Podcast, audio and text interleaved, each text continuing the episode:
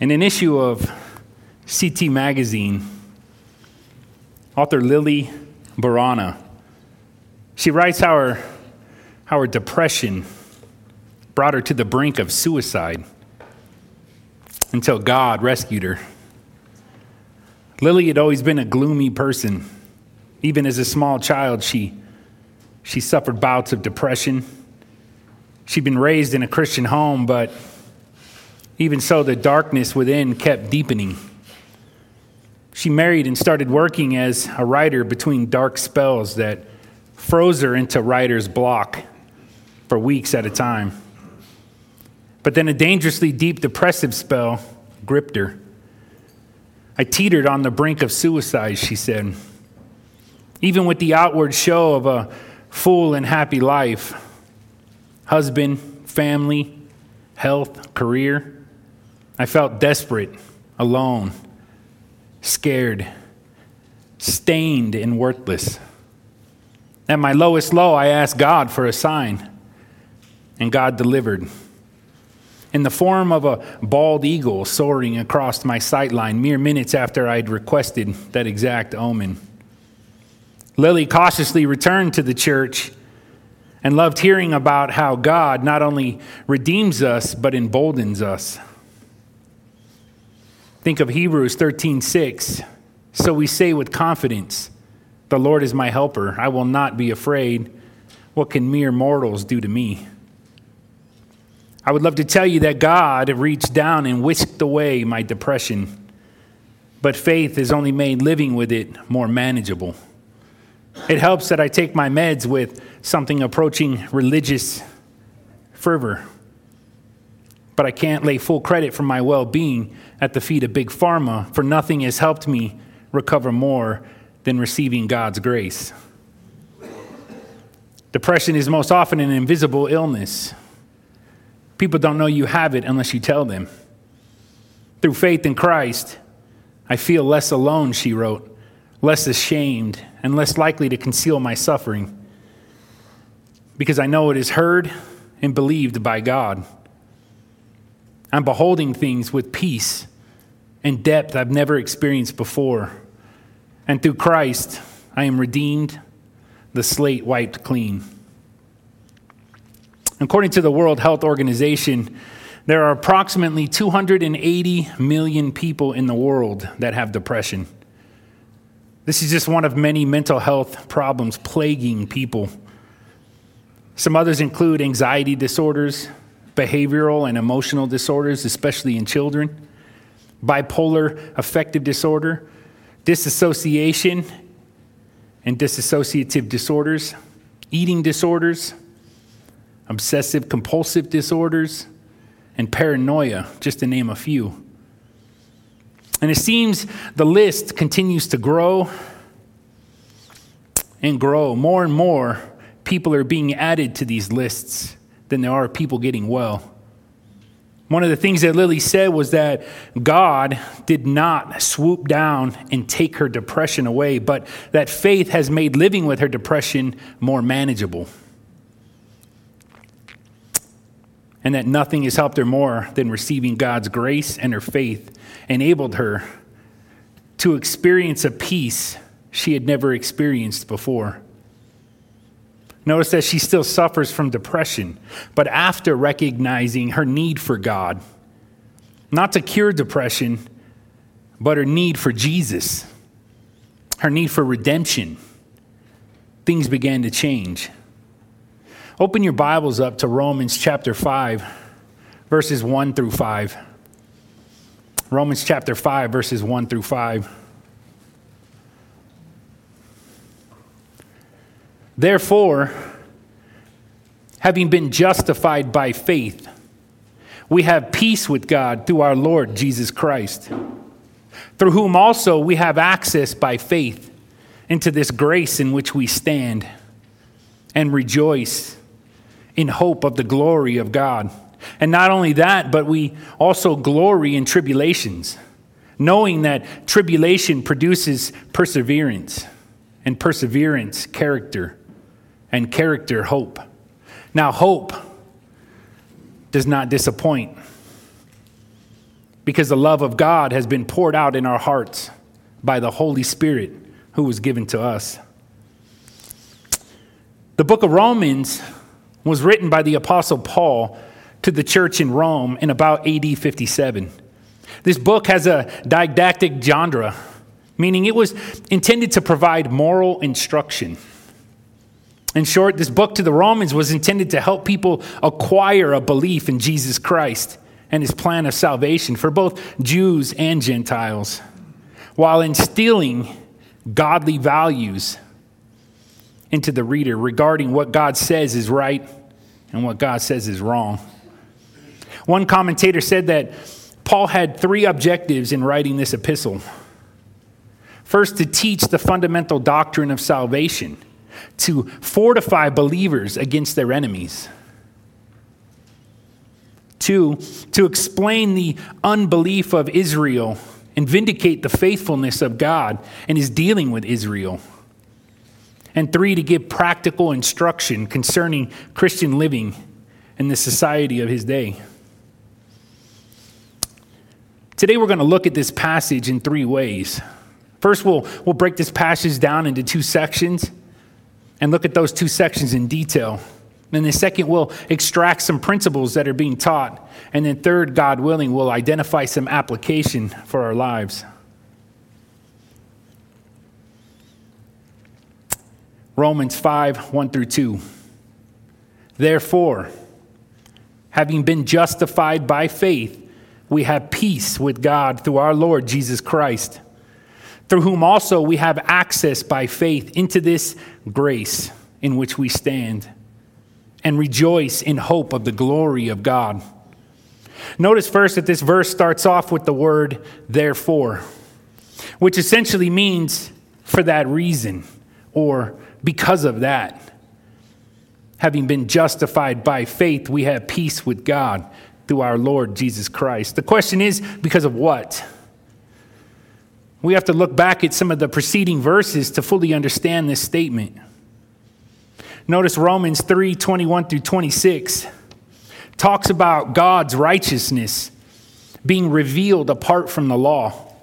His righteousness is revealed through faith in Jesus Christ to all and on all who believe. These verses explain that all people are sinners and that there are none who are sinless. Romans 3:23 For all have sinned and fall short of the glory of God. Essentially here God is saying that those that believe in Jesus Christ and those who put their faith in Jesus Christ are justified. Regardless of their sinfulness, they have been forgiven. So God's righteousness is revealed in his forgiving of sins through faith in Jesus Christ, which justifies people or restores the relationship between God and people. In Romans 3 27 through 31, it's made clear that people who have been justified should not boast because it was God's grace that allowed this justification to happen and nothing apart from that essentially meaning it was all God. And then the Apostle Paul gives some examples, such as Abraham, who Paul says if there was someone who could boast about their faith, it would be Abraham. We all know the story of his faithfulness and his willingness to please God. But Paul says he has something to boast about, but not before God. And in Romans 4 5 through 8, Paul quotes David, who said, Blessed are those whose lawless deeds are forgiven. Those who received God's forgiveness are blessed because their sins are covered. So Abraham was good, but not good enough. David acknowledged that being justified through forgiveness of sins is a blessing. And then at the end of chapter 4, right before our passage, Paul says in Romans 4:23 through 25, now it was not written for his sake alone that it was imputed to him, but also for us. It shall be imputed to us who believe in him who raised up Jesus our Lord from the dead, who was delivered up because of our offenses and was raised because of our justification. It shall be imputed to us who believe in him who raised up Jesus our Lord from the dead who was delivered up because of our offenses and was raised because of our justification. Question Who are those that believe in Jesus? The Christians. And who are those whose relationship with God have been restored or justified? They're Christians. And so the therefore or because of conjunction in our passage essentially means those who have put their faith in Jesus Christ, Christians. So you could say, because we are Christians, we have been justified by faith. Or having been forgiven by God, we have peace with God. Simply put, because we are Christians and have been forgiven for our sinfulness, we are at peace with God. This also means that if you are not a Christian, if you have not been justified through faith in Jesus Christ, you are not at peace with God. If a person is not a Christian and they are not at peace with God, then they are subject to his wrath, which results in eternal hell. Notice Romans 6:23, for the wages of sin is death, but the gift of God is eternal life in Christ Jesus our Lord. The famous Martyn Lloyd-Jones once said, Our supreme need, our only need, is to know God, the living God, and the power of his might. We need nothing else. It is just that, the power of the living God, to know that the living God is among us and that nothing else matters. I say, forget everything else forget everything else. We need to realize the presence of the living God amongst us. Let everything else be silent. This is no time for minor differences. We all need to know the touch of the power of the living God. Peace with God is a benefit to faith in Jesus Christ. But notice, along with this peace with God, the apostle says we have access by faith into this grace in which we stand and rejoice in the hope of glory of God. When a person becomes a Christian, they receive peace from God, reconciliation, ensuring eternal life in and through faith in Jesus Christ. And it also enables access to God, access by faith Remember, this is our faith in Jesus Christ. So, this access is not necessarily you running up to God as though you were perfect, but rather an introduction. One commentator said it like this the word rendered access can mean either approach or introduction. The latter meaning seems the more appropriate here.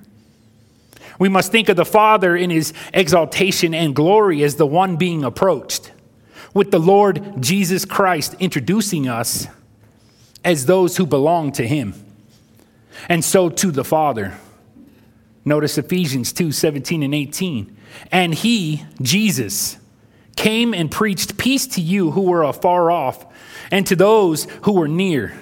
For through him we have both access by one Spirit to the Father. John MacArthur stated that this word always refers to the believer's access to God through Jesus Christ. Again, Christians have peace with God and access to God. Notice into this grace in which we stand. This possession of grace that Christians have is what allows us to have the hope that we have. The hope that we are going to share in the glory of God. Remember, grace is us receiving something that we do not deserve or that we did not earn. Ephesians 2 8. For by grace you have been saved through faith, and that not of yourselves, it is the gift of God. God has given us the ultimate gift of salvation, and He's given us the assurance that our salvation is guaranteed. And because of all of this, we are to rejoice in the hope of the glory of God. Let's sum this up. When a person puts their trust in Jesus Christ as the only one who can save them, which he is, Acts 4:12, nor is there salvation in any other, For there is no other name under heaven given among men by which we must be saved. Instantly, we receive peace with God or are freed from his wrath to come. We are given access to God by that same faith. Jesus will present us to the Father as his own. And we are given the reassurance of God's promises, the hope of the glory of God, which we are to rejoice in. As Christians, our faith in Jesus Christ should trump over all our troubles. Pastor Jeremy Treat wrote this article, which said this My high school basketball coach was a classic old school screamer who motivated with fear and shame. His voice was powerful, but I heard it only when I did something wrong.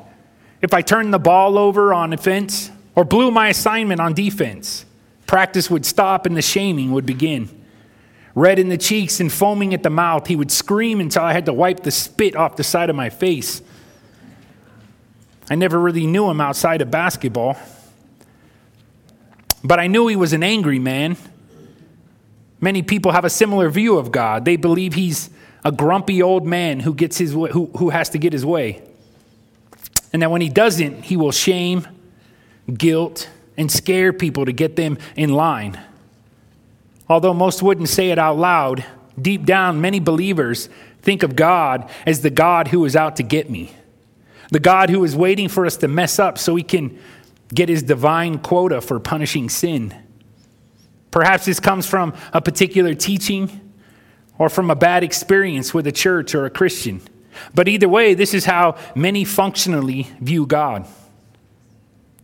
When we open the Bible, we encounter a very different God the God who delights, the God who sings, and the God who saves. The Lord your God is with you the mighty warrior who saves. He will take great delight in you. In his love, he will no longer rebuke you, but will rejoice over you with singing. God's rejoicing in us today gives us hope for tomorrow. Isaiah 65, 17 through 19. For behold, I create new heavens and a new earth, and the former shall not be remembered or come to mind. But be glad and rejoice forever in what I create. For behold, I create Jerusalem as a rejoicing, and her people a joy. I will rejoice in Jerusalem and joy in my people. The voice of weeping shall no longer be heard in her, nor the voice of crying. Many people take that fear and shame view of God, like Pastor Jeremy did about his basketball coach, because bad things happen in our lives things that are hard to deal with, things that we wish wouldn't happen. And sometimes when they do, we forget that God is not forsaken us, but rather has a plan for us. We forget that God is going to create a new heaven and a new earth for us, and that the things that we face here are not permanent, but they are very important. How do I know they are important? Notice the second part of our passage in Romans 5 3 through 5. And not only that, but we also glory in tribulations, knowing that tribulation produces perseverance, and perseverance, character, and character, hope. Now, hope does not disappoint because the love of God has been poured out in our hearts by the Holy Spirit who was given to us. Let's break this down into a few parts. First, notice Paul says, not only that, meaning not only have we been justified by faith, not only do we have peace with God through our Lord Jesus Christ, not only do we have access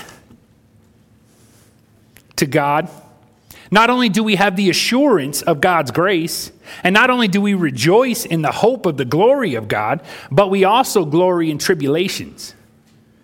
The Greek word for tribulation is thlipsis, which can also be translated as trouble or oppression. Paul uses this word to describe troubles in everyday life. It's important to point out that just because we have peace with God does not mean that we have peace with other people or even with our environment. Remember, Jesus Christ himself had to face oppression And he said this in Matthew 5 12 Rejoice and be exceedingly glad, for great is your reward in heaven, for so they persecuted the prophets who were before you. Most adult people are familiar with typical life problems or troubles because we've all experienced some of them in different quantities. And the list seems endless sometimes, especially when you're going through some tough ones or experiencing many troubles at the same time. Remember the expression, when it rains, it pours. I mean, it sure feels like that sometimes. Health troubles, work troubles, emotional troubles, friend troubles, relationship troubles, money troubles, self esteem troubles, and the list just goes on and on. But while these troubles are sometimes hard to deal with, according to this passage, there is great value in experiencing trouble. When our focus is on our future glory with God. The prophet Isaiah said, You, meaning God, will keep the mind that is dependent on you in perfect peace. Again, peace with God does not mean no trouble, but it does mean that He's not going to let us go through trouble for nothing. If we keep our eyes on Him while going through trouble, we're going to get something out of it, something valuable. Notice again, tribulation produces perseverance, perseverance produces character, and character produces hope. What exactly is perseverance? According to one source, perseverance means maintaining Christian faith through the trying times of life. Believers, Christians, are expected not only to endure trouble, but also to faithfully stand against opposition, attack, and discouragement. This is something that is so important, and oftentimes we fail miserably.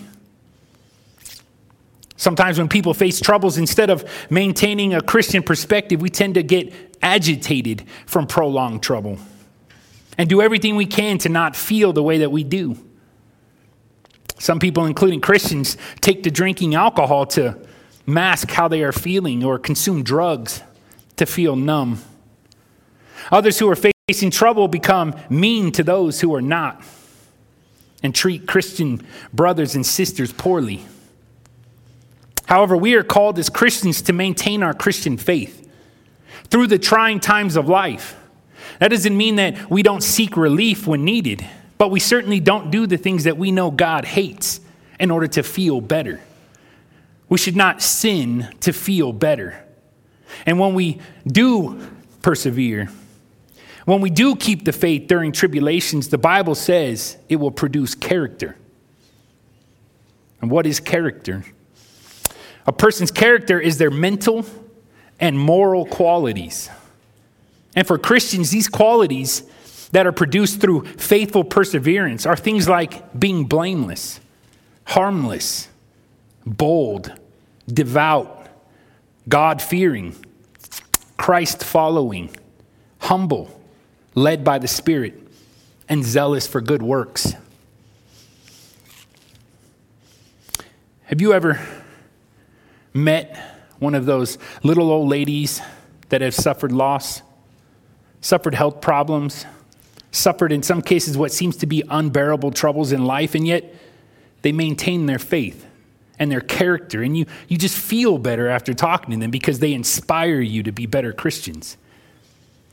I've met many people like that. Many of them attend, attend this church here. Some of you remember our guest speaker, David Ring a man who endured a lifetime of trouble. And yet, through his perseverance, he has developed a Christian character that is unmatched by anyone I have ever met. And that Christian character, as the Bible says, will produce hope. What is hope? One source said that hope is a trustful expectation, particularly with reference to the fulfillment of God's promises. Biblical hope is the anticipation of a favorable outcome under God's guidance. More specifically, hope is the confidence that we or that what God has done for us in the past guarantees our participation in what God will do in the future. And this is in contrast to the world's definition of hope, which is a feeling that what is wanted will happen. Notice in that statement the world's definition of hope a feeling that what is wanted will happen. Think about that for a second. People who suffer typically want it to stop because it's unpleasant or painful and hard. And who can blame them? But notice that the hope produced from Christian character is not like the world, where we just want what we want. Rather, a hope of trustful expectation that God will, when the time is right, fulfill his promises. Galatians 6 9, and let us not grow weary while doing good, for in due season we shall reap if we do not lose heart. The Bible says in Romans 5 1 through 5, therefore, having been justified by faith, we have peace with God through our Lord Jesus Christ, through whom also we have access by faith into this grace in which we stand and rejoice in the hope of the glory of God. And not only that, but we also glory in tribulation, knowing that tribulation produces perseverance, and perseverance, character, and character, hope. Now, hope does not disappoint because the love of God has been poured out in our hearts by the Holy Spirit who was given to us. Now, hope does not disappoint because the love of God has been poured out in our hearts by the Holy Spirit who was given to us. Notice this last section. Now, hope does not disappoint because the love of God has been poured out in our hearts by the Holy Spirit who was given to us. It's hard sometimes to explain to a non believer why we're so sure about Jesus Christ. I've heard many non Christians say, You Christians, you always say that Jesus is the only way. You say that there is no other way to heaven, and I just don't believe that. He was just some Jewish guy. But when a Christian thinks about Jesus Christ on the cross, they don't see some Jewish guy. God has given us His Holy Spirit. And when we think about Jesus on the cross, we not only see the love of God being demonstrated, we can feel the overwhelming love of God being poured out in that act of salvation. The hope of a Christian does not disappoint because the love of God has been poured out in our hearts by the Holy Spirit who was given to us. I read an article called Hope is an Essential Part of Life that said this Humans seek hope like moths seek, seek after light. It's intrinsic to who we are.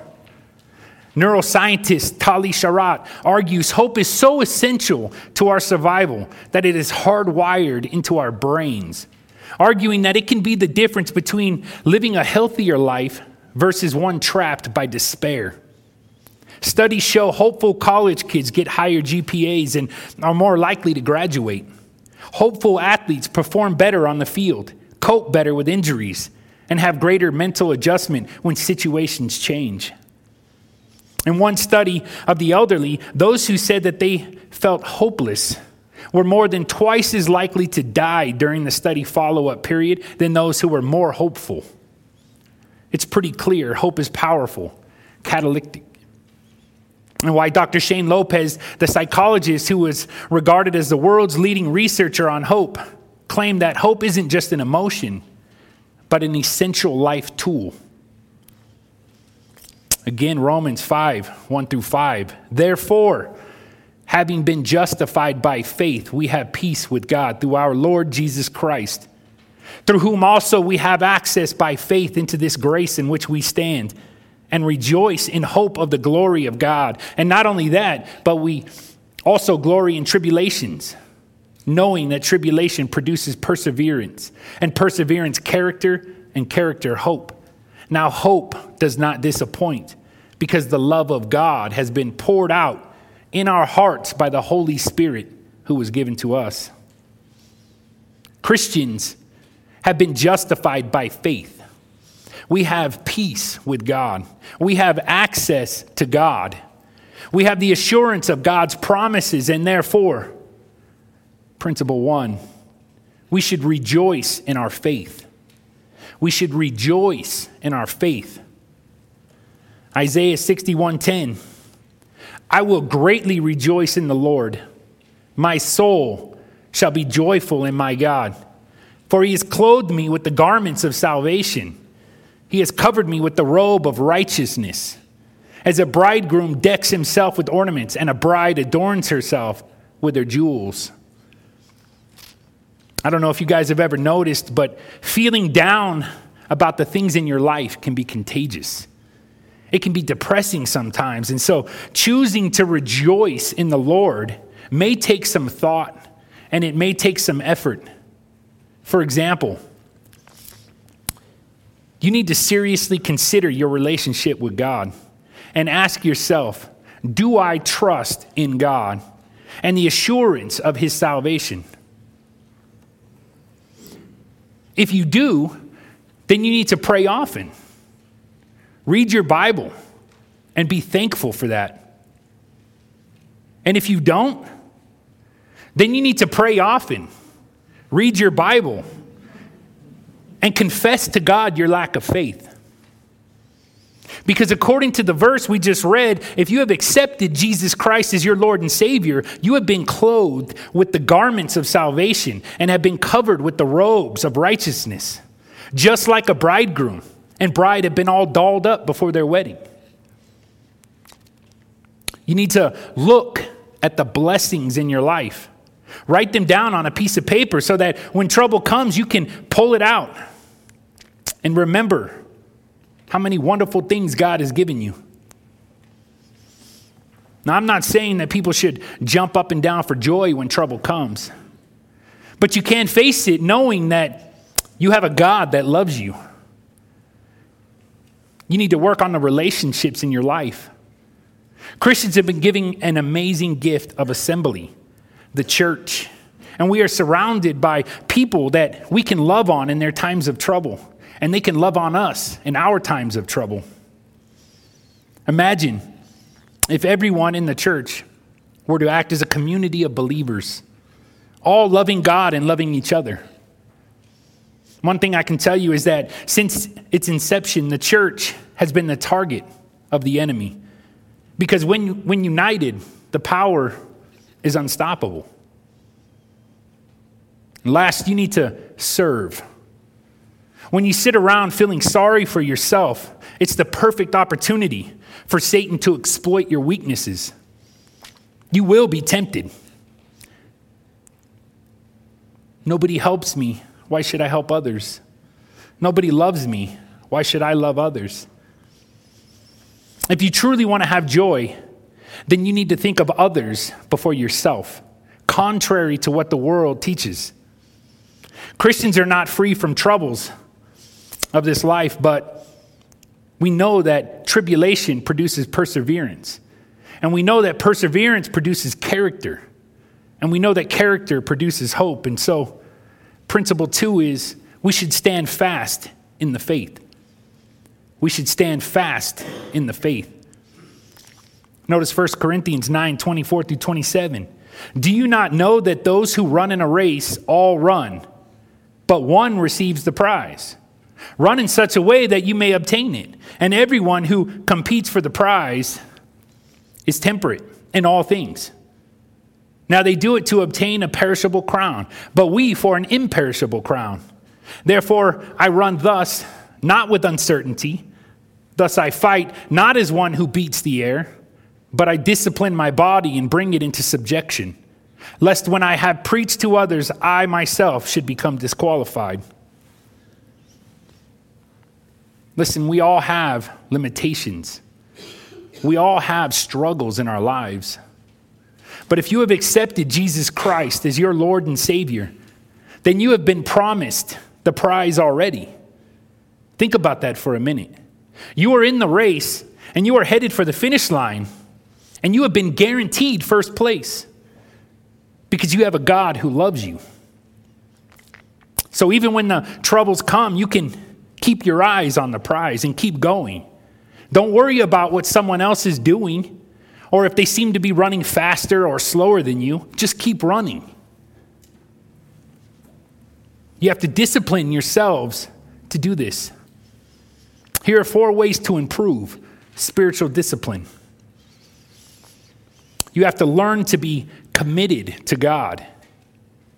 And so make a plan to read your Bibles and pray every day, even if it's for one minute. The point is to be consistent. I found that I love to listen to the audio Bible when I'm doing my morning stretch routine. I think it's great, and it's a good way to get my day started. I recommend it. You can get your family and your friends involved to help hold you accountable. I get so busy sometimes I forget about little things. Our son Ewan, who's just right over there, will remind me often at the dinner table that we have to pray before we eat. And I think that's awesome. You can get involved in something new, some way to increase your service to God in His church. We have many ministries and, and a lot of cool ways that you can help out. And you need to identify some of the distracting things that are in your life and cut some of those things out. And this could be anything that keeps you from focusing on God. Remember to rejoice in the Lord and to stand fast in the faith. We are Christians and we have God on our side. I read an article by Dave Dorr on resurgence.com called Firefighters Are for Weak People that said this. Recently, a firefighter in our church was told by one of his colleagues that belief in Jesus was for weak people. I found that ironic coming from a firefighter. I have a fire hydrant in the yard that runs alongside the side, uh, the side of the house. I've never looked at the fire hydrant and felt any shame. I drive by a firehouse every day, and I've never thought if this community didn't have weak people, we would not need firehouses. And when I pay my property tax every month, taxes that help finance fire departments, I never get angry at myself thinking if I could just handle fires on my own, I wouldn't have to write this check. Imagine a person whose house is on fire. The fire is raging out of control, and soon a fire truck pulls up, sirens blaring. The person runs out of their house in a rage and says, How dare you come to my house and think that I can't handle this fire myself? Firefighters are for weak people, not for me. What would you think of someone like that? You would think they were insane. We know that fire departments are for weak people because a power exists that we simply can't deal with on our own fire. Actually, we admire firefighters because they are people who have committed themselves to take on the power of fire at personal expense. Christians are weak in the same sense that a community is weak for having fire departments. They are people who acknowledge that a power exists that they cannot confront and live the holiness of God. This, however, is not cause for shame because there was a man, Jesus Christ, who dealt with that power at his own personal expense on the cross. When someone is rescued from the flames, they're not thinking about their weakness. They're overjoyed that someone would risk it all to save them, as should we be through Jesus Christ. Let's pray. Heavenly Father, thank you so much, Lord, for this message. Thank you so much for your goodness and kindness. You're an amazing God. We're so grateful that you sent Jesus to save us. And it's my prayer today, Lord, that each of us would live in that, that we would live our lives knowing that you are with us and that you have provided for us, and that no matter what trouble we face, no matter what hardships we endure, we know that in the end it will all be worth it. Thank you, thank you so much. In Jesus' name, amen.